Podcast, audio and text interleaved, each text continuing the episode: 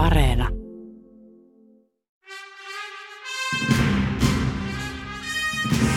Maailmaan mahtuu paljon hienoja kirjoja ja upeita elokuvia. Mutta monestako hienosta kirjasta on onnistuttu tekemään upea elokuva?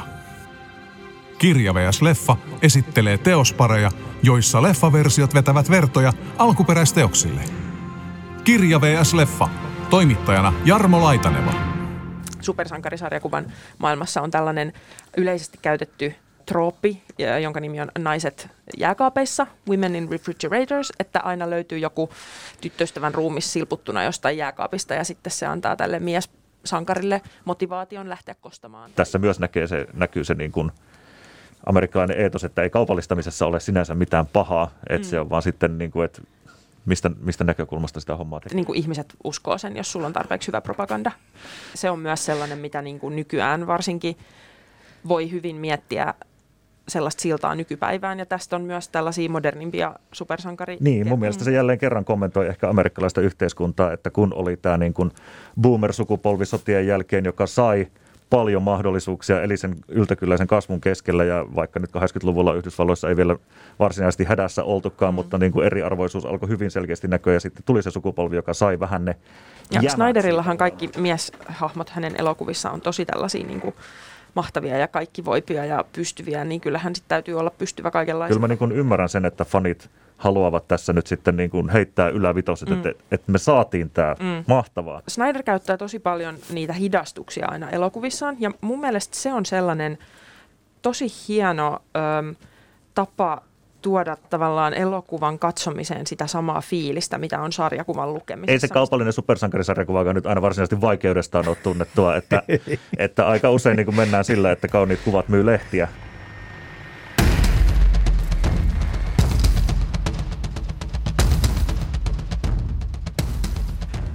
Watchmen eli Vartijat on Alan Mooren kirjoittama ja Dave Gibbonsin kuvittama 12-osainen sarjakuva romaani vuodelta 1986. Poikkeuksellisesta arvostuksesta merkkinä on se, että Watchmen on valittu maailman parhaimpien romaanien joukkoon, ainoana sarjakuva-albumina. Myös Jack Snyderin elokuvasovituksella on omat ystävänsä, vaikka 2009 ilmestynyt elokuva keskittyy kuvaamaan enimmäkseen Gibbonsin hienoa kuvitusta. Snyder tunnetaan nimenomaan sarjakuvien toisintajana sekä toimintakohtausten erikoismiehenä. Kansani Alan Mooren ja Dave Gibbonsin sekä Jack Snyderin Watchmen-teoksista keskustelevat sarjakuva- ja adaptaatiotutkimusta tekevä Laura Antola Turun yliopistosta sekä sarjakuvabloggaaja Eero Laitila. Kirja vs. Leffa on tällä kertaa Sarjis vs. Leffa.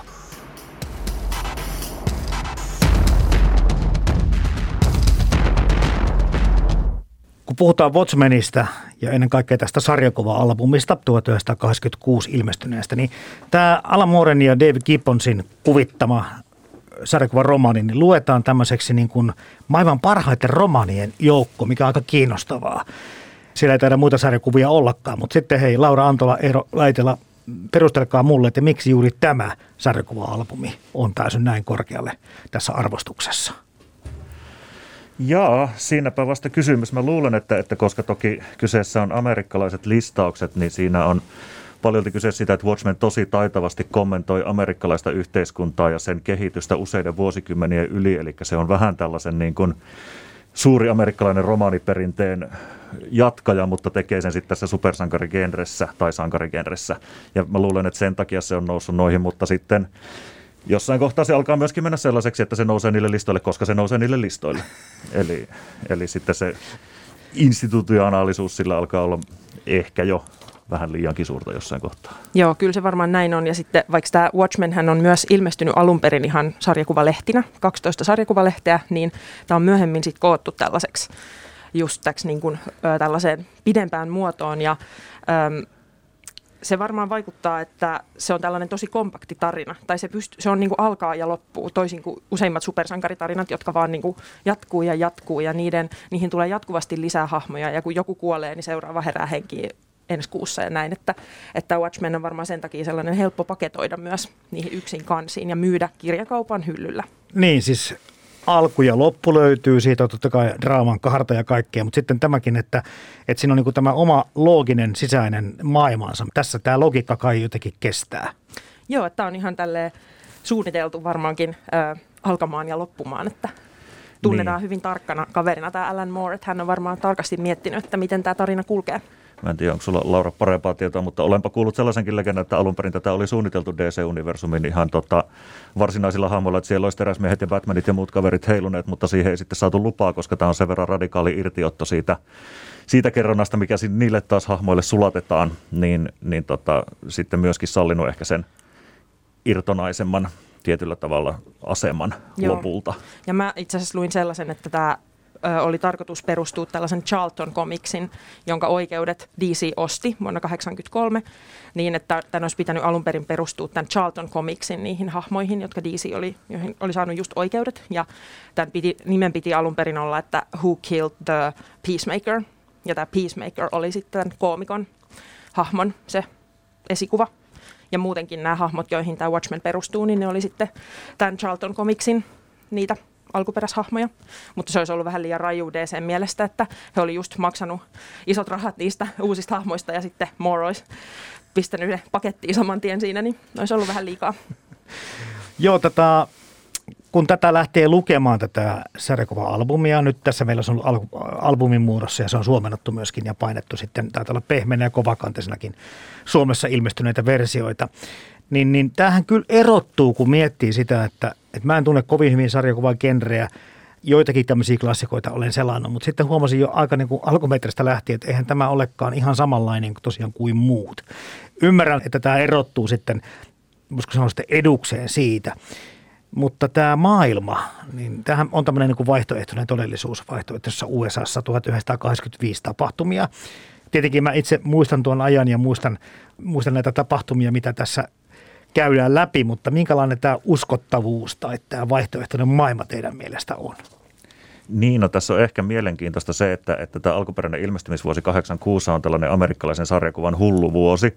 Eli silloin samana vuotena on ilmestynyt muun muassa tämä Frank, Frank Millerin Batman Yön ritari, joka taas sitten esittelee toisenlaisen vaihtoehtoisen todellisuuden vielä kyynisemmän ja dystopisemman, mutta että näistä molemmista on ehkä havaittavissa sitten se, että, että siinä näkyy sen hyvin kireän maailmanpoliittisen tilanteen niin kuin tunnelmat ja sitten kyse on lähinnä siitä, että kuinka optimistinen tekijä kulloinkin on puikoissa, että miten sitä lähdetään käsittelemään. Niinpä tässä on tosi sellainen toisin kuin DCn useimmat ö, supersankarisarjakuvat, jotka sijoittuu vaikka Metropolikseen ja Smallvilleen ja Capital Cityin, niin tämä sijoittuu tosiaan ihan, ihan sinne niin kuin New Yorkiin, mutta ei vaan siihen meidän tuntemaan New Yorkiin.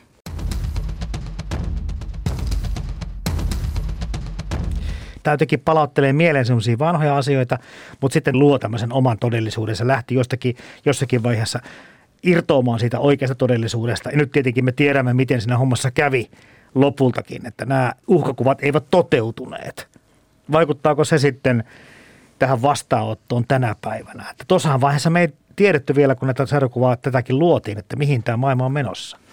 Joo, mä näin tota, tänään aika hauskaan sellaisen sarjakuvan, minkä joku oli, ö, oli tehnyt, pongasin tuolta Twitteristä, missä oli juuri tähän Watchmeniin viitattiin, että, että ö, Osimändias halusi tehdä tämän, tipauttaa tämän ö, mustekalan New Yorkin päälle, että sitten kun ihmisillä on jotain, mitä ne vastustaa yhdessä, niin sitten y- tällaiset vihollisetkin voi yhdistää voimansa ja voidaan kaikki taistella yhdessä tätä ulkoavaruuden uhkaa vastaan. Ja no, niinhän me kaikki tässä nyt puolitoista vuotta ollaan eletty tätä yhteistä uhkaa, jonka edessä me voitaisiin kaikki yhdistyä, ja ei se sitten ihan silleen mennyt kuitenkaan, että aika paljon ihmiset on edelleen eri mieltä näistä vakavistakin aiheista, että en mä oikein, se toi mun mielestä aika kiinnostavan sellaisen niin kuin, tulkinta, uuden tulkintakulman tähän, että et ei varmaan silloin 86 tiedetty, mihin maailma on menossa, mutta en mä tiedä, tiedetäänkö me vieläkään.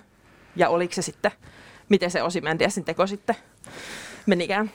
Niin ja siis tämä on sinänsä musta myös mielenkiintoista ja, ja semmoinen niin kuin ehkä yksi just, mikä tekee vartioista tänä päivänä aika haastavan, koska se on tosi vahvasti ajassa kiinni oleva mm-hmm. teos ja se kommentoi sitä yhtä yhden ajanjakson ilmapiiriä, niin sitten se, että kun se heitetään 2021 jollakin käteen, että lue tuosta, tämä on tosi hyvä, niin ihmisellä pitää olla aika paljon kontekstia siihen, että se alkaa avautumaan samalla tavalla kuin se on avautunut vaikka silloin, kun se on ensimmäistä kertaa ilmestynyt. Mm, mutta toisaalta tosi monet supersankarit on saanut alkunsa just jonkun tällaisen ydinkokeen tai ydinräjähdyksen myötä, niin kuin sellaisista, mitä me seurataan jatkuvasti ja mihin esimerkiksi Marvelin elokuvauniversumi tällä hetkellä perustuu, niin kuin vaikka äh, Hulk sai voimansa tällaisessa niin kuin, äh, suuressa räjähdyksessä ja hämähäkkimiestä puri radioaktiivinen hämähäkki ja tällaiset niin ydinsodan tai ydinlaskeuman aiheuttamat supervoimat on tosi yleisiä vieläkin, että en mä sinänsä mun mielestä varmaan voi avautua siinä, missä nekin nykylukijalle. Niin ja tässäkin saa, tohtori Jon Ostermanhan saa kanssa supervoimansa tämän säteilyn, mikä tämä nyt tämä laite olikaan nimeltään, mihinkä hän sitten joutuu. Ja, Ydinhärveli. joo, ydinhärveli se oli kuitenkin, missä hän sitten niin kuin uudelleen onnistui geeninsä ja muut kokoamaan ja, ja sitten hänestä tulikin sitten tuo Tori Manhattan. Mutta nyt kun me päästiin tähän, tähän tulee, mulla herää kaksi kysymystä tästä, mistä Laura kerroit. On se, että aika usein muutenkin tuntuu, että supersankarit seikkailee niin kuin sotiin liittyvässä ajassa. Nämä uudemmatkin kuvitukset ja, ja keksinnöt ja tarinat on sillä tavalla, että niissä on paljon tämmöisiä flashbackkejä ja, ja mennään niihin maailmansotiin ja muuta. Mikä, se, mikä tämä sodan niin kuin välttämättömyys ja merkitys, mik, miksi se on näin vahva supersankarijutuissa? No mä luulen, että se on ihan tämä niin kuin, se kuuluu tähän supersankarin DNAhan, että mehän kaikki tiedetään, että ensimmäisenä supersankarina pidetään teräsmiestä, joka syntyi silloin 1930-luvulla ja sitten kapteeni Amerikka tuli vähän sen jälkeen, joka syntyi tällaiseksi niin kuin sotapropagandavälineeksi mm-hmm. Yhdysvalloille, että, että Yhdysvallat liittyisi sitten toiseen maailmansotaan, niin kyllä se varmaan tulee ihan sieltä, sieltä niin kuin niistä alku, alkuperäisistä hahmoista, jotka sitten siellä sotivat ja siellä on helppo osoittaa sitä niin kuin ylivoimasta fysiikkaansa ja niitä uskomattomia voimia siellä sodassa ja pelastaa ihmisiä ja tällaista sankaroida menemään. Niin ja varmaan se on sitä trauman käsittelyä tietyllä tavalla, että, että jos ensimmäisessä kapteeni Amerikan kannessa se vetikin Hitleriä lättyyn ja, ja, ja tälleen, niin myöhemmin kapteeni Amerikalle on pitänyt keksiä aika paljon lisää ominaisuuksia. Sitten hänestä on tullut tällainen ideaalien puolustaja niin kuin valtiovaltaa vastaan jopa parhaimmillaan. Ja tietysti esimerkiksi vartioissa mun mielestä on ihan sama ilmiö, että siinä on näitä takaumia ja, ja hahmoja, jotka tietyllä tavalla edustaa sitä niin kuin loistonpäiviä ja optimismia, mutta, mutta tässähän ollaan jo sitten niin, kuin niin sanotussa krapulavaiheessa, kun kuheruskuukausi on ohi ja, ja sitten pitääkin niin kuin löytää se tapa käsitellä sitä kaikkea, mitä on tapahtunut ja mitä on itsekin tehnyt, mm. niin kuin vaikka tällaisen kriisitilanteen niin kuin sodan varjolla. Mm. Mutta kyllä mä sitten vähän yllätyin, kun jossakin vaiheessa X-Men saakakin meni sitten aika nopeastikin siihen, että hetkinen, siinä ilmestyi natsit mukaan ja, ja tuota niin, niin kaikki sodan kauhut tempastiin siihenkin keksintöön. Ni, niin tuntuu, että niitä on niin kuin tosi vahvasti viljelty ja, ja jotenkin, niin kuin sä sanoit tuossa Laura varmaan, että se jotenkin siihen supersankari DNAhan kuuluu tämä. Mm. Joo ja sitten tota, niin kuin Eero sanoit, niin tota, nämä traumojen käsittely tosiaan, että että sehän on tosi sellaista, mikä voiskaan olla parempi tapa käsitellä vaikka Amerikan syyskuun 11. päivän iskujen jälkeisiä traumoja, kun viedä takaisin tavallaan sinne, on se sitten se maailmansodan kautta tai sitten vaikka näissä monissa supersankarielokuvissa on sellainen kohtaus, missä jotain kauheaa putoaa taivaalta ja sitten sitä pitää vastustaa näissä sekä DC että Marvelin elokuvissa, niin se on vähän niin kuin nämä lentokoneet, jotka lensi sitten 20 vuotta sitten sinne torneja päin, niin niin niissä yhä uudestaan ja uudestaan palataan näihin samoihin kuvastoihin, jotta saa, ihmiset saisi jotenkin käsitellä näitä traumoja sitten niiden kautta. Jos vielä palataan tähän Watchmen alkuperäisen Vartijat-albumiin, niin tässä on tietysti kiinnostavaa tuo maailma, mihin tämä perustuu, mistä ollaan vähän puhuttukin, mutta sitten tämä, että näillä naamiosankaralla ei alun perin olekaan supervoimia se tuossa pikkuhiljaa tuossa albumissa paljastuu, että, että he ovat tällä tavalla niin ehkä oikeuden tuntuisia tai vastuuntuntuisia, mutta hyvin treenattuja tavallisia ihmisiä. Kenties joku oli poliisi ja muuta, mutta he niin päättävät vaan, että tämä, tämä homma ei nyt etene eikä, eikä parane tämä meno, jos he ei rupea tekemään jotakin. No okei, okay, toi pois lukien tuo tohtori Manhattan, hänellä on sitten supervoimia, mutta muuten mennään tämmöisellä niin kuin inhimillisillä ansioilla. Niin, sehän on, on tietyllä tavalla niin kuin kertomus sellaisesta sankari-ideaalin vaarallisuudesta myös niin kuin molemmista näkökulmista siitä, että kun yhteiskunta rakastaa näitä sankareita, niin sitten heillä tulee vähän niin kuin liikaa valtaa tai, tai liian, liian suuret oikeudet niin kuin omaksi parhaaksi. Ja sitten toisaalta siitä, että tämähän on sinänsä aika, aika surullisia hahmoja, siinä on suurin osa, että takertuu näihin loiston päiviin ja, ja sitten muistelee sitä mennyttä. Eli musta siinä on aika paljon kyse siitä, että tämä oman käden oikeus on semmoinen paradoksaalinen valtafantasia, joka ei kestä ihan kauhean läheistä tarkastelua ja sitä tässä niin kuin paljon sanotaan just sen kautta, että, että kukaan ei voi päättää olla sankari ihan vaan sankarina olemisen ilosta. niin puhutaanko me supersankareista vai pelkästään sankareista, niin niiden hahmot, ne on kovasti inhimillisiä ja, ja heillä on näitä paheita ja ristiriitoja ja näissä persoonissa. Ja mä luulen, että sekin on sitten asia, mikä ihmisiä kiinnostaa. Eli teräsmies ei ole kiinnostava, kun se on haavoittamaton käytännössä. Mutta siis tota, nämä tyypit on kuitenkin, näillä on kaikenlaista vääntöä ja säätöä keskenään ja muiden kanssa. Ja se jollakin tavalla munkin mielestä poikkesi taas sit niistä asioista, mitä mä etukäteen tiesin. Niin, tämähän on Alan Mooren toistuva trooppia itse asiassa. Mm. Jos, jos teräsmiehestä puhuu, niin Alan Moorea kannattaa siinäkin katsoa, koska hän on Kyllä. monesti keksinyt sen, että miten tehdään haavoittumattomasta oliosta kiinnostava. Ja, ja tämä niin toisaalta tämä tietynlainen halu olla jotain ja sitten se, että mitä on oikeasti, niin ne on tosi silleen toistuvia teemoja Moorella esimerkiksi Rämeen olennossa tai Miracle Manissa, jotka on sitten mm. muita tällaisia mm. suomennettujakin töitä. Mm, joo, ja siis onhan tällainen...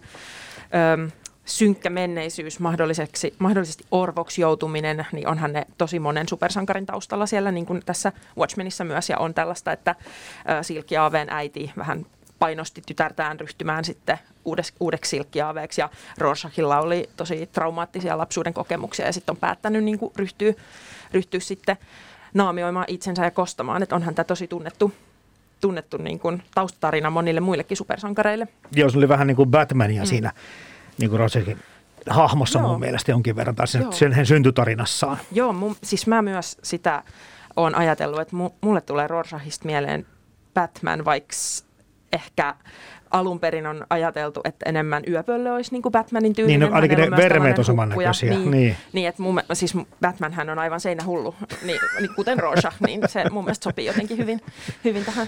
Niin, käsittääkseni Rorschach kommentoi myös paljon tota, klassisen sarjakuvan tekijä Steve Ditkon, joka oli sitten Ayn Randin perillisiä ja tykkäsi Kyllä. tästä objektivismista, niin hänellä oli tällaisia hyvinkin mustavalkoisia, siis täysin fasistisia ja näistä kvasifasistisia sankareita, Kyllä.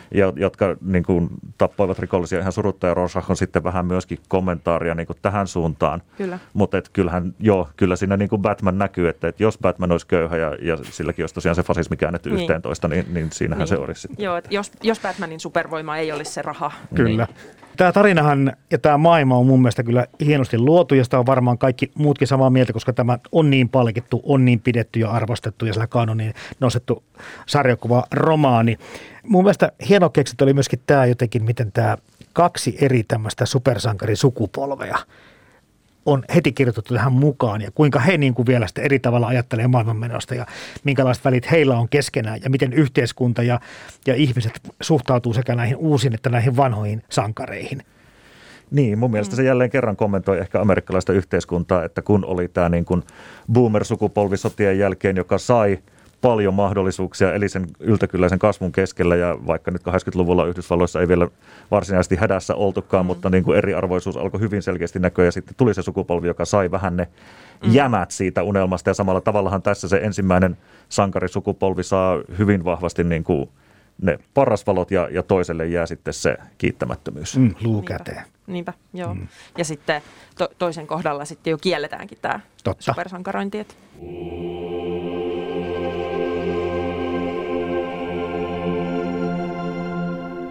toi vaatii kyllä niin kuin perehtymistä, se vaatii uudelleen luentaa, se vaatii niin kuin miettimistä ja pohtimista, että pääsee niin kuin selkeyteen edes millään tasolla tässä Watchmenista tai vartioista, kun siinä oli niitä tasoja niin paljon. Samassa tarinassa oli niitä eri aikatasoja, niin mikä tämä merirosvoseikkailu siinä taustalla, mikä pyöri, niin avatkaa mulle se, kun se jäi pikkusen mulle hämärän peittoon? No mä luin sitä, tai olen lukenut sitä merirosvoseikkailua niin kuin, paitsi sellaisena niin kuin, allegoriana tästä koko tarinasta, että siellä niin kuin, ää, tällainen tavallaan mikä hybris siitä tulee, kun haluaa pelastaa jonkun oman kaupunkinsa tai oman saarensa. Ja sitten se meneekin vähän pieleen myös tällä merirosvolla, aivan kuten Osimandiasilla, mutta sitten on tällainen toinenkin mahdollisuus, että se merirosvo sillä lautalla on itse Osibändias ja hän kuolleiden tovereidensa päällä ratsastaen ö, seilaa sinne saarelle, aivan kun hän tässä tappaa näitä tota, ö, muita sankareita tässä niin kuin nykyajan aikatasossa tässä sarjakuvassa, niin sitten hän seilaa näillä kuolleilla tiimitovereillaan sinne saarelle, missä hänen pitäisi pelastaa sitten oma perheensä ja omat läheisensä tältä merirosvolaivan hyökkäykseltä, mutta sitten se meneekin vaan kauhealla tavalla pieleen, aivan kuin se, että murha kolme miljoonaa New Yorkilaista, niin on aika aika huono juttu, vaikka sitten mm. pelastaisikin muutaman miljardin muuta, muita ihmisiä. Tämä on mielenkiintoinen. Mä en ole koskaan ajatellut sitä ihan silleen, että, että se olisi kukaan yksi henkilö, mutta siis mm. aivan selkeästihän siinä on tämä tiehelvettiin on päällystetty hyvillä aikomuksilla. Joo tematiikka, mikä Joo. tätä koko, koko sarjakuvaa leimaa. Ja sitten toki siinä on vielä tämä toinenkin taso, missä, missä Moore nimenomaan kommentoi näitä sen 7-80-luvun tällaisia pulp-sarjakuvia episodimaisia, joissa välillä nousi tosi hienojakin tarinoita esiin, niin, mm. niin tota, se, se on se niin kuin kerrontaperinne, mitä siinä, mihin siinä viitataan. Ja sitten toisaalta tämä itse tarina on vähän jopa silleen niin kuin kreikkalainen tragedia mm. ja, ja ohjaa lukemaan myöskin sitten tätä pääkertomusta mm. samalla tavalla. Mutta se oli taitavasti sidottu siihen mukaan siihen niin kuin nykyisyyteen, koska ne puhekuplat ikään kuin ne saattoi liittyä molempiin Joo. aikatasoihin ja, ja se niin kuin koko ajan limittyy limitty keskenään se tarina. Ja, ja sitäkin oli monta kertaa pakko niin lukea myöskin palata taaksepäin, että mm. anteeksi mitä, mm. kumpaanko tämä puhekupla nyt viittaa. Mm. Voi viitata molempiin ja ne mm. kommentoi molemmat toisiaan erikseen. Et se jotenkin, en tiedä onko tämmöistä samanlaista tapaa tehnyt kukaan muu kuin sitten tämä Gibbons Moore pari. No kyllä tällaiset erilaiset niin kuin tarinoiden tasolla tehtävät kokeilut ja sellaiset kikkailut, niin kyllä niitä niitä tekee niin kuin monet sarjakuvan tekijät, mutta ehkä tämä, tämä on niin kuin tällainen tosi äärimmäinen esimerkki siitä, että esimerkiksi tämä tota, viides numero, jonka ö, otsikko on englanniksi ö, Fearful Symmetry, niin tämä on siis tällainen täysin symmetrinen sarjakuvan numero, jonka keskiaukeama muodostaa tällaisen täysin symmetrisen. Siinä on ö, sekä vasemmassa että oikeassa reunassa tuollaiset kolme, kolme ruutua ja sitten keskellä tällaiset pitkät koko sivun lävistävät ja siitä kun lähtee menemään tälleen sitten eteen ja taaksepäin, niin jokainen aukeama on taas täsmälleen toistensa peilikuva. Että Moore kyllä harrastaa tällaista hyvin tarkkaan mietittyjä kokonaisuuksia ja sivun asetteluita ja, ja tällaisia, että ei ole mikään ihme, että pitää lukea viisi tai kuusi kertaa ennen kuin tajuaa kaiken ja huomaa kaikki viittaukset ja pitää palata välillä. Ja sehän on sarjakuvakerronnassa muutenkin se just hienous, että että sarjakuva ei etene samalla tavalla kuin elokuva, jota sä istut ja katsot ja niin kun se elokuva etenee sun kasvojen edessä, vaan sarjakuvassa on aina mahdollista kääntää. Et hetkinen, ihan kun mä olisin nähnyt tämän samanlaisen kuvan tuolla 20 sivua aikaisemmin tai vaikka kolme sivua aikaisemmin ja, ja voi alkaa miettiä, että mitäköhän se mahtaisi tarkoittaa ja mitäköhän siitä mahtaisi seurata sen tarinan etenemisen tai jonkun asettelun kannalle. Ja se on ehkä myös yksi sellainen syy, miksi monet sitten kokee, että he ei vaikka osaa lukea sarjakuvaa, koska sieltä ei sitten huomaa, jos jää huomaamatta tällaiset niin kuin viittaukset vaikka johonkin aiempaan tarinan sisäiseen, niin voi tuntua siltä, että eihän tässä ollut mitään järkeä, koska ei ole tottunut lukemaan niitä sarjakuvan lukukonventioita. Niin kuin. Mutta onko tässä se syy myöskin, kun mietitään sitä, että kuten sanoit tuossa jo, jo Laura, että, että kaikki eivät ymmärrä tai harrasta tai, tai niin tunne sarjakuvaa, eivätkä niin kuin mielestä yhdeksi taiteen muodoksi tai ainakaan tämmöisen kaunokirjallisuuden siihen rinnalle. Mm. Se on niin kuin joka liian helppoa vai sitten nyt kun tässä Watchmania kun lukee, niin liian vaikeaa. Mm. Onko molemmat todellisuudet totta? On totta kai, mm. ja, ja siis sanotaanko nyt, että ei se kaupallinen supersankarisarjakuva nyt aina varsinaisesti vaikeudestaan ole tunnettua, että, että aika usein niin kuin mennään sillä, että kauniit kuvat myy lehtiä, mm. ja, ja, ja sen sinänsähän ehkä vartijat haastaakin just siitä näkökulmasta, että jos sitä lähtee lukemaan supersankarisarjakuvana, niin se on siihen aivan liian vaikea. Ja sitten taas niin kun, jos sitä lähtee lukemaan ilman ymmärrystä supersankarisarjakuvasta, niin sitten siitä jää jotain hoksaamatta. Ja sen takia se on ehkä niin kuin aika sellaisessa ovelassakin raossa sille, että et, et, et, millaisia ihmisiä se puhuttelee, millaisia lukijoita. Mm toi muoto muutenkin oli kiinnostava, kun sillä on tämmöisiä niin pelkkiä tekstiosia kanssa laitettu, mitkä ainakin osittain on sinne yöpöllön tämmöisiä päiväkirjamerkintöjä. Että sinne on sotkettu tähän loistavan piirrosjälkeen tämmöistä ihan käsikirjoitettua tekstiä. Ja tämäkin oli mulle uusi tapa lukea. Mä muistan jotakin seliteosia aikaisemmin lukeneeni, mutta en, en ollenkaan tämmöistä vuoropuhelua tekstin ja kuvan kanssa. Joo, mä tota, on sellaisen tiedon löytänyt, että tähän tosiaan ilmestyi ihan sarjakuva-albumeina, tällaisina, tai sarjakuvalehtinä siis, ja niissähän on aina mainoksia. Amerikkalainen sarjakuva on aina, se yksi lehti on 32 sivua, ja siihen kuuluu mainoksia ja se tarina. Ja DCllä oli ilmeisesti vähän vaikeuksia myydä mainoksia tähän Watchmeniin, koska se oli vähän tällainen vaikeampi, vaikeampi sarjakuva, sitten oli vaikeampi löytää sitä markkinointirakoa, niin sitten, että saadaan se numero täyteen, niin sitten sinne kirjoitettiin tällaisia tekstiosuja näitä yöpöllön ornitologinen katsaus ja oli näitä se historiapätkä siitä merirosvosarjakuvan tekijästä Joo. ja New Frontiersmanin tämä sivuja ja muuta tällaista, että, että ne oli, siinä oli osittain myös tällainen ihan kustannustekninen tai tällainen julkaisutekninen syy taustalla, mutta totta kai ne siis tosi hienosti laajentaa ja täydentää ja myös niin kuin tuo lisää niitä yksityiskohtia ja auttaa myös ymmärtämään tätä, tätä sarjakuvaa. Hienosti täydentää. Niin hauska, jos se on sattuman kauppa, koska kaikki toi tilpehörihän se lopulta on, mikä erottaa Watchmenin ja vartijat siitä massasta, että, että se maailma on niin rikas mm. ja, ja tosiaan ilman sitä, että sitä on rakennettu kymmeniä vuosia, vaan se tempastaan tyhjästä tässä tämän 12 numeron aikana. Ja toki se johtaa myös siihen, että kyllä sen voi myös lukea ymmärtämättä siitä maailmasta mitään, niin kuin Jack, Jack Snyder, Snyder on saattanut tehdä, mutta tuota, tuota, tuota, niin, niin, että et jos sä kelaat vaan ne tekstikohdat siitä ohi, niin mm. kyllähän sä saat sen juonen, mm. mutta sen jälkeen sulla on keskinkertainen lukukokemus keskinkertaista mm. sarjakuvasta hyvin herkästi.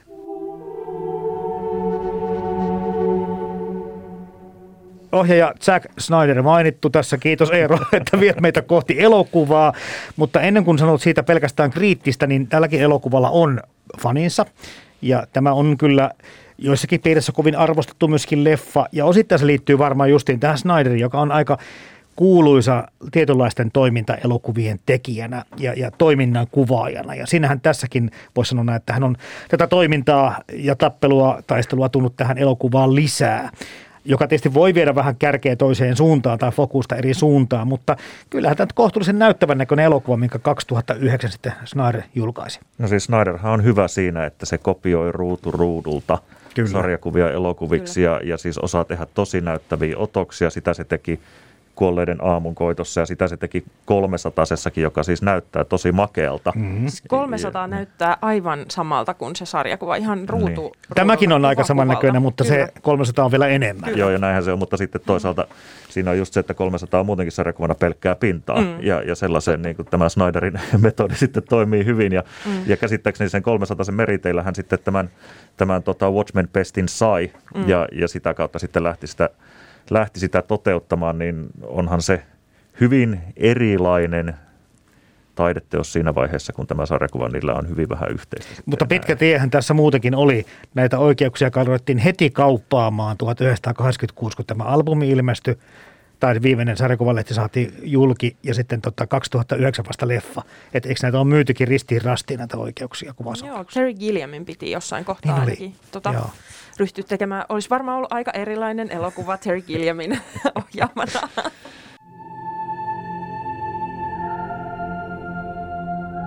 Kansani Alan Mooren ja Dave Gibbonsin sekä Zack Snyderin Watchmen-teoksista keskustelevat sarjakuva- ja adaptaatiotutkimusta tekevä Laura Antola Turun yliopistosta sekä sarjakuvabloggaaja Eero Laitila.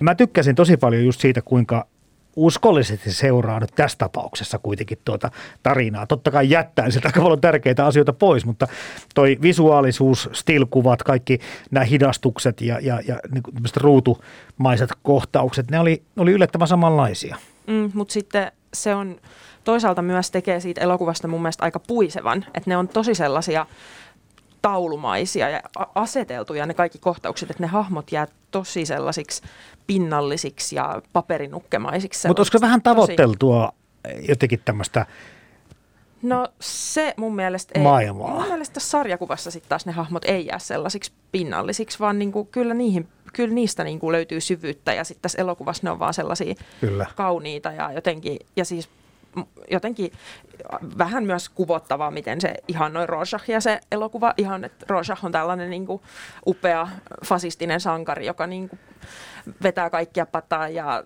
tappaa pikkutyttöjen murhaajat ja Rorschach on niin kuin sen elokuvan sankari, mikä nyt tietysti on ihan linjassa Zack Snyderin mm.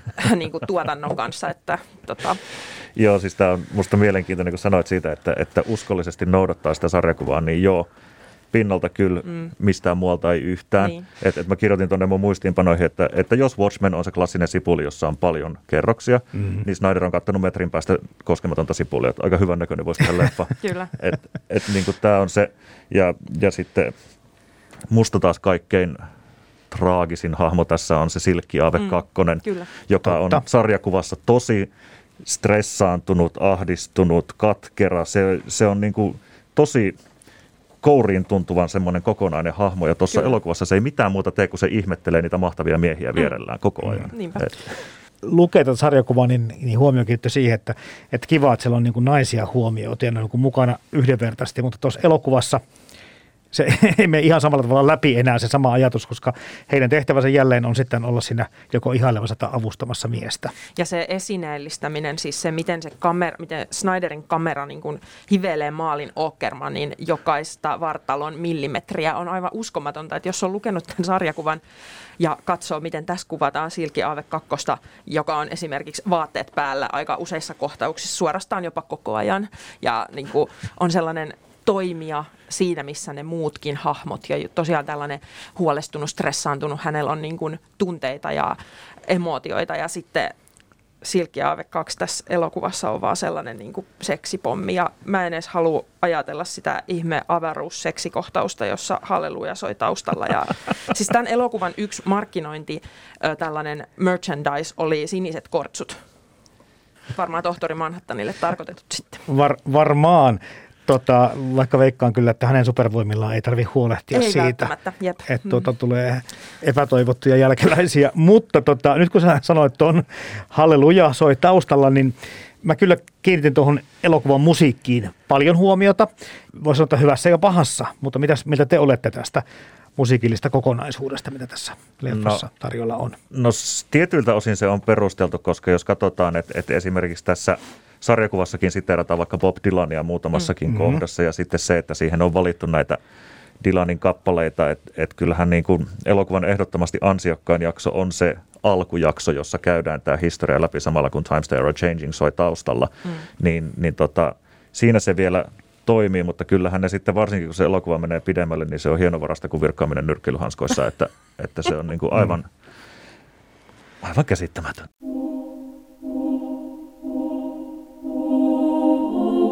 Zack Snyder tuo tähän tämmöisiä pop-ikoneita myöskin vähän lisää, mitä ei tuossa kirjassa mun mielestä ole.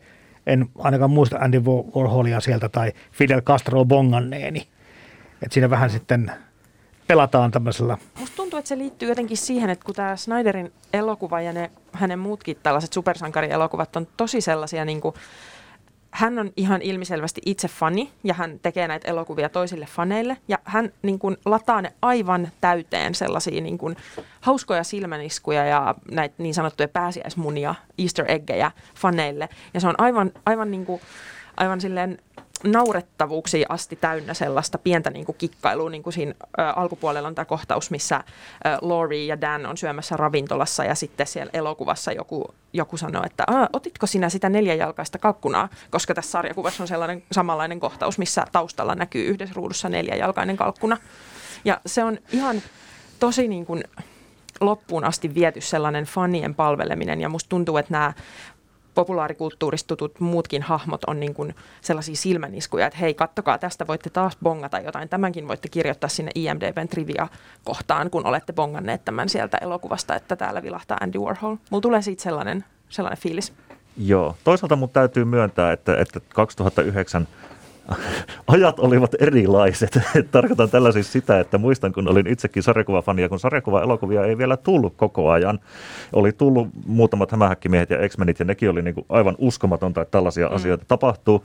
Ja, ja sitten kun saadaan vihdoin se Watchmen-elokuva, niin kyllä mä niin kuin ymmärrän sen, että fanit haluavat tässä nyt sitten niin kuin heittää ylävitoset, mm. että, että me saatiin tämä mm. mahtavaa. Mm. Ja, ja sinänsä niin kuin, en, en halua pelkästään niin kuin ruoskia ja ripotella tuhkaa täällä silleen niin kuin päälle, että, että vaikka se niin kuin nykynäkökulmasta ja elokuvan laatunäkökulmasta niin näyttäytyy sitten aika kökkösenä niin, niin kyllä se varmaan ihan aitoon innostukseen on kuitenkin perustunut se Kela siinä. Eli kun mennään tuohon HBO-sarjaan, mitä varmaan sitten kehutte, mutta se, että, että kun olette aika, Laura Antola ja Eero Laitila ollut aika nyt kriittisiä tuon elokuvan suhteen, niin missä tämä teidän mielestä kuitenkin onnistuu? Sä puhut tuossa vaikka sitä fanien palveluksesta ja sitten siitä että yleensäkin ottaa, että se filmatisoidaan, niin sekin on jo ansio, mutta miten sitä elokuvallisia ansioita parhaimpia? No siis mun täytyy sanoa, että mä Snyder käyttää tosi paljon niitä hidastuksia aina elokuvissaan, ja mun mielestä se on sellainen tosi hieno ö,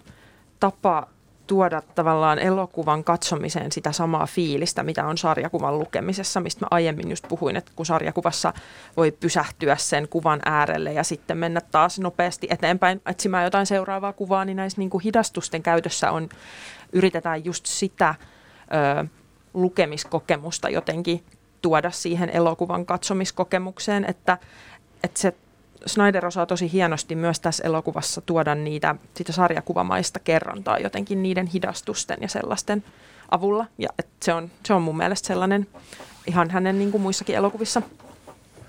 Mulla on ehkä semmoinen mielipide, mikä ei yleisesti ole hyväksytty, mutta niin kuin Snyder myös taklaa sitä sarjakuvan riskialtteinta kohtaa, eli sitä hiton mustekalaa, että et joka on aika silleen – taivaalta tiputettu sekä kirjaimellisesti että kuvaannollisesti. Mm. Ja, ja sinänsä voi vähän vieraannuttaa lukijaa, että, että miten hitossa tähän tarinaan, joka oli tällainen sankareiden identiteettikriisi, niin yhtäkkiä tempastaa joku avaruushirviö. Täytyy myöntää, että ihmettelin kovasti. Niin, niin tuota, se, että, että Snyder tuo sen kun hän korvaa sen hirviön tällä niin kuin tohtori Manhattanin uhalla, mm-hmm. niin mä ihan ymmärrän, että mitä siinä on haettu. Eli haetaan se uhka siitä samasta piiristä, mitä on käsitelty koko ajan. Ja, ja se on tietyllä tavalla ihan ymmärrettävä. En tuomitse häntä siitä. Mä pidän sitä loppua paljon parempana tuossa elokuvassa, jopa kuin tuossa sarjakuvassa, okay. mutta, mutta okei, okay, sitä tietysti... Aika kerettiläistä. Joo, uskon, uskon, että... oli vähän paksua. Näin, näin, näin. Vielä muutama sana noista näyttelijöistä. Lueskelin tuossa kanssa etukäteen, mitä, mitä heistä kerrottiin. Ja tota, ei nyt ihan ykköskaartia, tunnetuimpia, mikä lienee monta kertaa supersankarielokuvissa hyvä asia, että siihen ei ihan laita kuluneimpia kasvoja. Mutta mites, mites porukka selviää? No mun mielestä se tota, Rorschahin näyttelijä, se Jackie Earl Haley oli tosi mm. hyvä ja sellainen uskottava. Mä pidin hänestä ja sitten Jeffrey Dean Morganista koomikkona. Mutta Patrick Wilson oli silloin tosi sellainen käytetty näyttelijä ja mä, mun mielestä hän on kyllä aika muovinen niin tämä yöpöllön, yöpöllön näyttelijä. Hän jää jotenkin aika, aika sellaiseksi, niin kuin näyttää just pinnalta samalta kuin, kuin tässä sarjakuvassa, mutta sitten esimerkiksi se niin kuin jotenkin haavoittuvaisuus ja se sellainen hämmennys, mitä, mitä Dan Driverissa on, niin se ei kyllä oikein välity sitten Patrick Wilsonin ja itse hän tykkäsi juuri Patrick Wilsonista. Ah, aivan, joo. jo, jo, johtuu taas tietenkin tästä Angels in America-sarjasta, mikä sitten varmaan meneekin sinne suurin piirtein niihin aikoihin, missä tota, tätäkin on varmaan tehty tätä elokuvaa. Hänen viattomilta kasvoiltaan semmoinen just puhuttu muovisuudesta ja sitä hämmennyksestä mun mielestä, mitenkä hän on aika introvertti tyyppi. Mm. mun mielestä hän hyvin sopi siihen rooliin ja, ja oli sen, sen hämmennyksen toi, mikä, mitä tuossa albumissakin on, niin esille tässä omassa roolityössään. Niin ja se on toki sinänsä haastava, että kun tämä sarjakuvan yöpöllö on – vähän keskivartalon lihava ja, ja kaljuuntuva ja, ja siihen kuuluu kaikki tällaisia asioita, joita ei varsinaisesti niin kuin kassamagneeteilta kauheasti odoteta, niin sitten kun pitää yrittää tehdä viehättävästä ihmisestä vähän tavallisemman näköinen, mm. niin, niin se on toki haastava paikka. Niin. Ja noihin, noihin näyttelijöihin ehkä liittyy myös se, että joo se Jackie Earl Haleyhän siitä jää mieleen, mutta ehkä sen takia, että hänellä on siinä oikeasti mahdollisuus näytellä. Mm, hän saa esittää skaalaa ja hän saa tehdä erilaisia asioita, että et niin kuin siinä on tosi paljon näitä, näitä myöskin, jotka ovat vain juonen kuljettajia. Mm. Kyllä, niin, vähän niin kuin Malin Okerman tässä Silkkiaave kakkosena mm. tai sitten Karla Gugino siinä Silkkiaave ykkösenä. Mm. Ja kuten voisi sanoa tässä, että tuo Billy Rudupinkaa, tohtori Manhattan sitten siinä souta kyllä varasta. Mutta heikkona lenkkinä tätä Matthew Codea tässä voi kyllä pitää, että et, et se mm. kyllä tuntuu tosi oudolta se hänen tulkintansa sitä mm. Adrian Veitsin hahmosta. Mm. Niin, se on ehkä haastavakin sen takia, että, että se White on niin yli-ihminen, ja, ja tästähän esimerkiksi elokuvasta puuttuu ne kaikki kohdat, mitä sarjakuvassa puhutaan, että se on vielä superatleettinen ja tekee kaiken maailman voimistelun näytöksiä ja, ja sitten samaan aikaan laskee jotain lisädesimaaleja, piilejä ja, ja siis mitä kaikkea, että mm-hmm. et, koitapa jotenkin uskottavasti niin kuin esittää sellaista täydellistä ihmistä, joka säteilee vielä karismaa, mm. niin mä niin kuin tietyllä tavalla ymmärrän sen Goodin mm. niin kuin lähestymistavan, että jotain siitä täytyy jättää pois, koska muuten se niin kuin ei lähtisi mihinkään. Mm.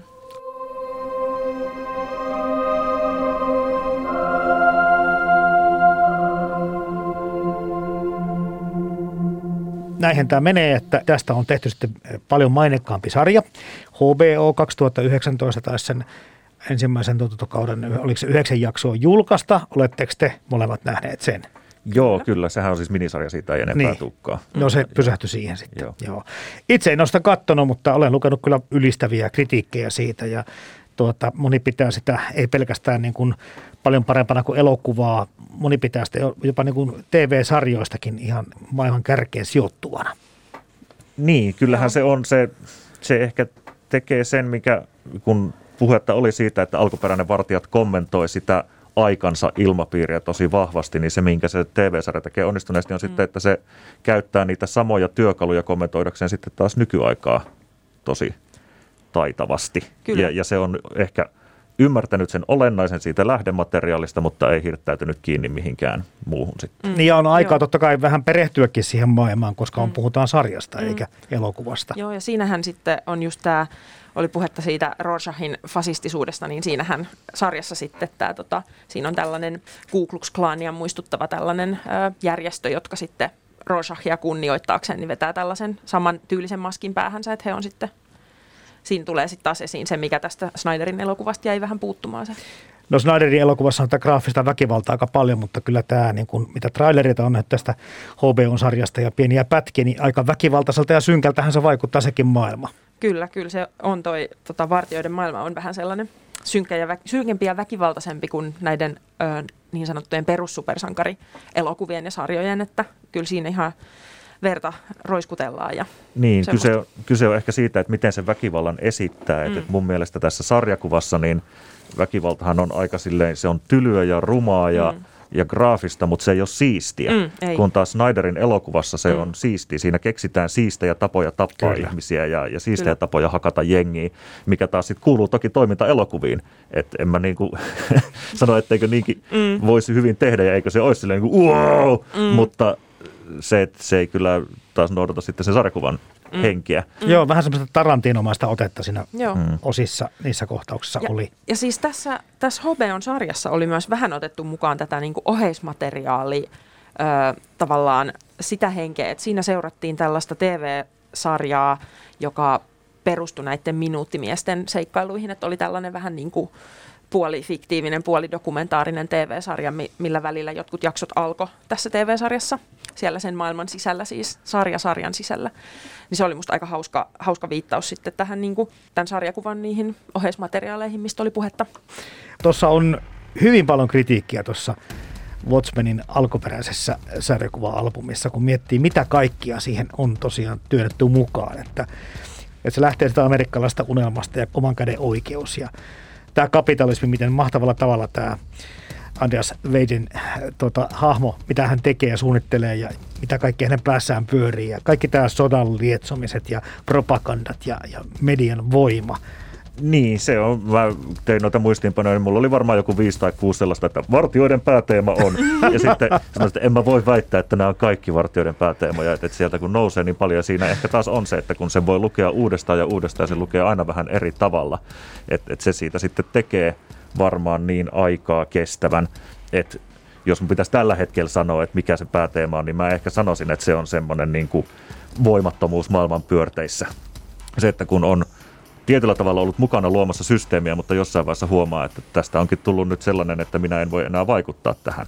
Ja sitten niin katsotaan niitä rooleja, että mitä siinä vaiheessa toiset tekee, että jotkut yrittää ruveta hallitsemaan sitä koko hommaa, jotkut yrittää ponnistaa toisten silmäkulmista ja jotkut on sitten vaan karnapaloja siellä. Mutta mut liittyy tämä nimenomaan nyt USAhan tämä?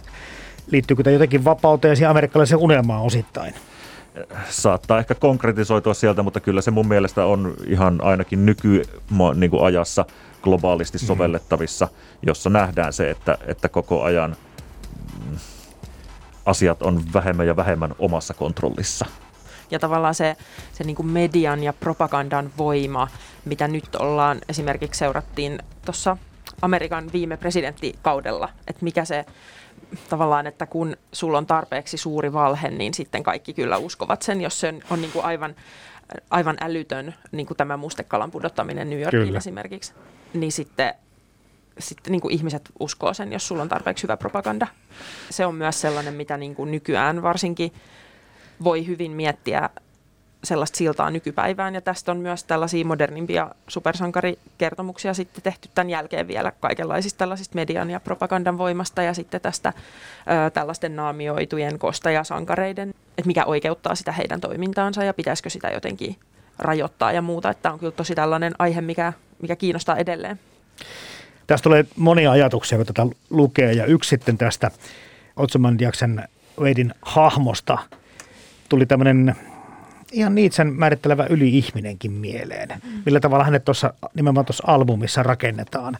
Siitä tuossa jo Eero sanotkin, että samaan aikaan laskee tuota jotakin pi-arvoja ja tekee niitä voimisteluliikkeitä ja muuta. Hänhän on sitten kaikkein kykeneväinen, vaikka ei ole millään tavalla supersankari tai mm. supervoimia hänellä.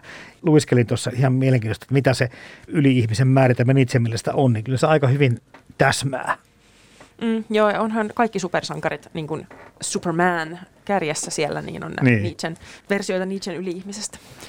Veiden hahmo oli kirjoittu hyvällä tavalla se, että oletetaan, että se kolmen miljoonan ihmisen tappaminen olisi niin kuin välttämätöntä. Että siihen ei voi laittaa tosiaankaan ihmistä, joka rupeaa miettimään niin seuraamuksia tunteilla tai tunteilemaan muutenkaan. Että se pitää olla tämmöinen järkijätkä ja sitä hänet esitellään tämmöisenä niin kuin viimeisen päälle järjen äänenä. Että se logiikka, mikä siihen hahmoon on rakennettu, niin vaikka se on meidän mielestä ehkä se ei ole niin kuin oikein, mutta se on tuossa maailmassa oikein. Mm. No se on niin kuin ehkä se, minkä Moora sitten jättää siitä vähän niin kuin lukijalle käteen, että eihän tuossa ei ole silleen moraalia tai, tai opetusta, siinä on lähinnä siis niin pohdintoja ja kysymyksiä ja, ja esimerkiksi se, että eihän Osymandias joudu mitenkään tilille sitten lopulta niin kuin tekemisistään. Ei. Se, se myy parfyymejä niin kuin ihan samalla lailla viimeisessä ruudussa kuin se myi ensimmäisessä. Mm. Et, et, niin kuin, tämä on ehkä se, mikä jää sitten mm. lukijalle siinä päätettäväksi, että, että on, onko tällaista tilannetta kohti ajautuminen hyväksyttävää. Mm. Ja koska se ei suurimmasta osasta varmaan tunnu hyväksyttävältä, niin sitten voi Ei ainakaan niistä vainajista tai läheisistä. Niin, että et, et mitä siinä sitten, miten, miten tällaista asiaa pitäisi lähestyä. Ja mm. se on niin kuin varmaan sitten se. Mm.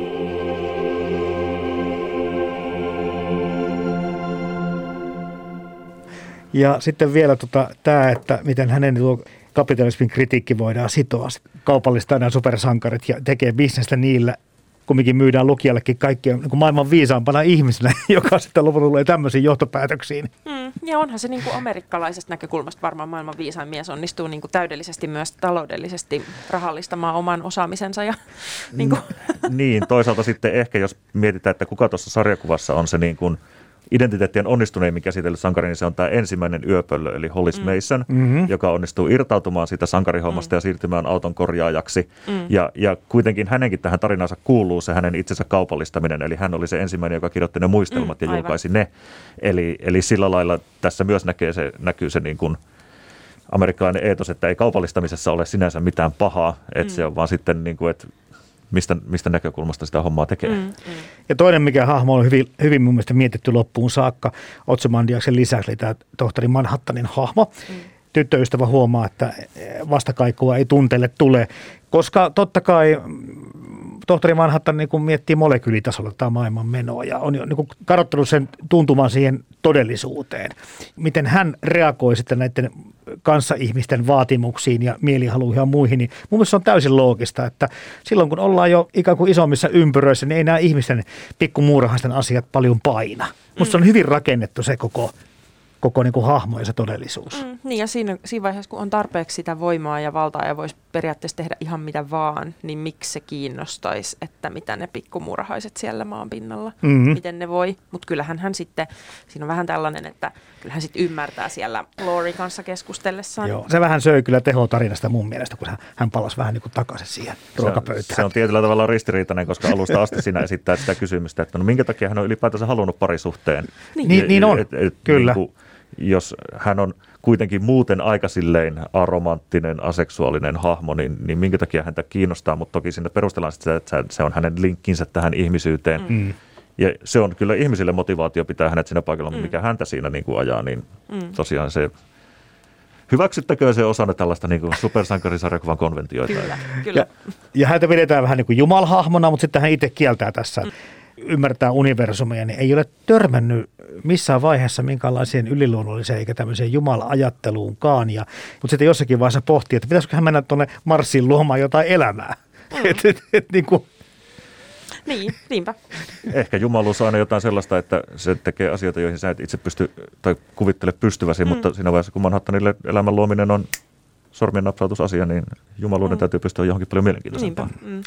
No mitä sitten tuossa siniset kondomit mainittiin ja, ja tota, hän on tämmöinen niin kuin siniseksi värjätty Angelon David tai David-hahmo, mutta sitten tota, vähän isompi pippeli oli hänelle siihen laitettu. Ja kiinnitin vaan siihen huomiota, koska nämä klassiset mieshahmot, jos sitä alasti esitetään, niin ne on vähän ton aina niitä patsaten olosia. Mm. Mutta tässä oli tämmöinen tämmöinen jännä ratkaisu. Onko se tota, normaalia, että miestä näyttää alasti tämmöisessä supersankarihommissa? Ei, ei, niin. ole kyllä, ei ole kyllä normaalia normaalia toimintaa ollenkaan, täysin sivetöntä, kauheaa. No, ei, ei ole kyllä tyypillistä. Että kyllähän niillä yleensä sitten on ne toisaalta niillä on vain ne trikokalsarit siinä päällä, että eihän nekään paljon jätä arvailujen varaan yleensä, jos on semmoinen, mm. semmoinen pelkkä trikoinen asu siinä päällä, että, että ehkä tässä on just sitten tällainen kanssa vähän, halutaan niinku erottautua niistä värikkäistä trikoista ja tota, sellaisesta. Niin, vaikka siis sarjakuvassa mun mielestä hänen varustuksensa on hyvin semmoinen klassisen kreikkalainen niin sanotusti. Kyllä. Että, mm. että tämä, tota... Mutta Snyder on ottanut vähän vapauksia Yllättävä tässä. juttu, yllättävä käänne sinänsä. Että tota, Joo, mutta Moorillahan nyt on muissakin sarjakuvissa aina välillä vähän ravisteltu, että, että esimerkiksi tässä aiemmin mainitsemassani Miracle Manissa on hyvinkin suoraan kuvattu synnytyskohtaus mm. esimerkiksi, joka on semmoinen, että kyllä se niinku, tälleen sisäsiistiin supersankarisarjakuvaan tottuneen niinku kulmia kohottaa, kun se sieltä sivulta mm. tulee ensimmäisen kerran mm. esiin.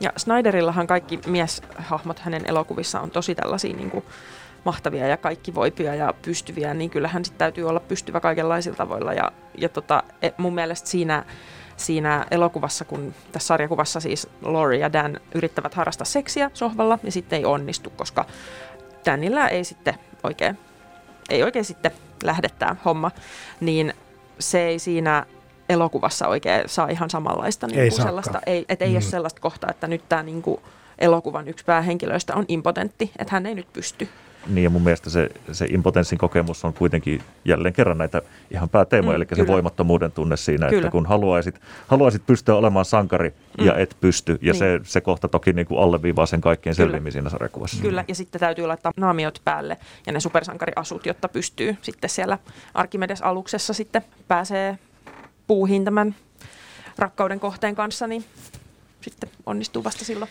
Eli Arskassa. Mm, Arskassa, kyllä. ja halleluja soi taustalla. Miten muuten nämä supersankarihahmot tai sankarihahmot, valkoihoisia heteroja pääasiassa oli? Paitsi oli sillä joku albumissa oli eri tavalla, mutta tässä elokuvassa oli joku suutelukohtaus. Albumissa tosiaan viitataan vaan tähän silhuettiin, Kyllä, joka viitataan. oli tämä, tämä lesbosankari, mutta tota, mm. sitten jonkin verran hän saa ruutuaikaa sentään tässä, tässä Joo. leffassa. Joo, ja huonostihan käy, niin kuin, mm. huonosti käy näille niin kuin, seksuaalivähemmistöön kuuluville sankareille. Ja tämäkin sitten valitettavasti menee siihen samaan jatkumoon, missä on tämä naisten raiskauskohtaus. Mm, kyllä. Ja nämä sitten liittyy sitten vähän kivullilla tavalla siihen samaan Kyllä, ja se on perinteeseen. myös yksi ihan pätevä syy todella inhota sitä Snyderin elokuvaa, koska siinä se kohtaus, missä tämä koomikko yrittää raiskata, niin se on tehty silleen kamera nuolee tosiaankin tämän Carla Guginon Kyllä. vartaloa ja on tosi sellainen seksuaalisoitu ja esineellistetty. Ja siinä sarjakuvassa se esitetään sellaisena niin kuin hirveänä, vakavana ja epämiellyttävänä tapahtumana. Vaikka toki täytyy sanoa, että, että Moorellakin on yksi hänen helmasyntejään on se, että hän käyttää tätä naisiin kohdistuvaa väkivaltaa usein miesten mm. motivaattorina. Ja siinä näkyy se, että, että tota, hän on aikansa tuote sitten tietyltä mm. osin kuitenkin, vaikka monella, monella tapaa näkikin asioita eri tavalla. Mm, mm. Ja tämä on tosi tyypillinen supersankarisarjakuvan maailmassa on tällainen yleisesti käytetty ö, trooppi, jonka nimi on naiset jääkaapeissa, women in refrigerators, että aina löytyy joku tyttöystävän ruumis silputtuna jostain jääkaapista ja sitten se antaa tälle mies sankarille motivaation lähteä kostamaan tai kasvaa ihmisenä tai kohdata joku oma traumansa, kun naiset voi kätevästi toimia tällaisina toiminnan motivaattoreina ilman, että he tekevät itse yhtään mitään muuta kuin tulee murhatuksi tai raiskatuksi.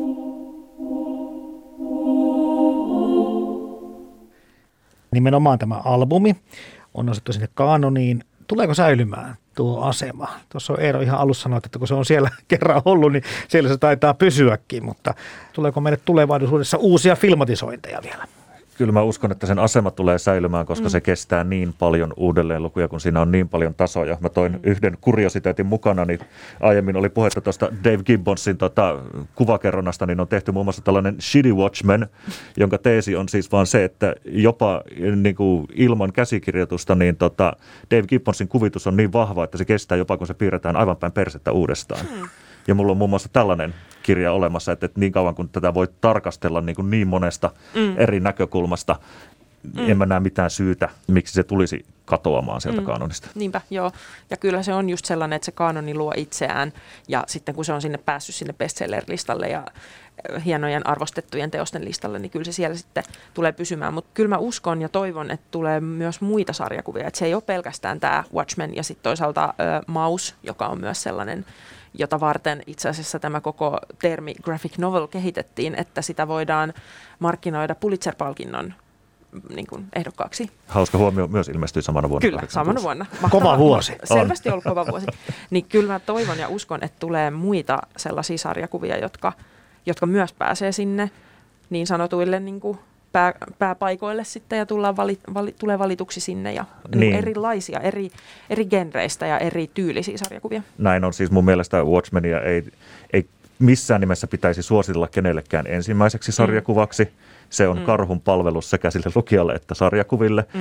mutta sitten kun mietitään sitä, että että varmasti jää semmoinen nippu teoksia, jotka esimerkiksi kommentoivat sitä, millaista elämää oli ja mitä ajateltiin silloin 80-luvulla, niin mm. kyllä Watchmen siihen nippuun kuuluu mm. ihan kiistatta. Mm, mm. Että et sitten vaan on se, että mitä asemaa sille annetaan. Sen ei pitäisi pysyä ikuisesti sinä ykkössarjakuvana, mutta kyllä se varmaan tuon aikansa niin kuin mm. kruununjalokivenä pysyy. Mm, mm. Ja myös sellaisena sarjakuva kerronnan, missä voi esitellä niitä kaikkia hienoja kikkoja ja hienoja tapoja, miten sarjakuvakerronta toimii ja millaisia erityispiirteitä sillä on, niin kyllä tämä, kyllä tämä sellaisessa myös kestää niin kuin tarkastelussa edelleen.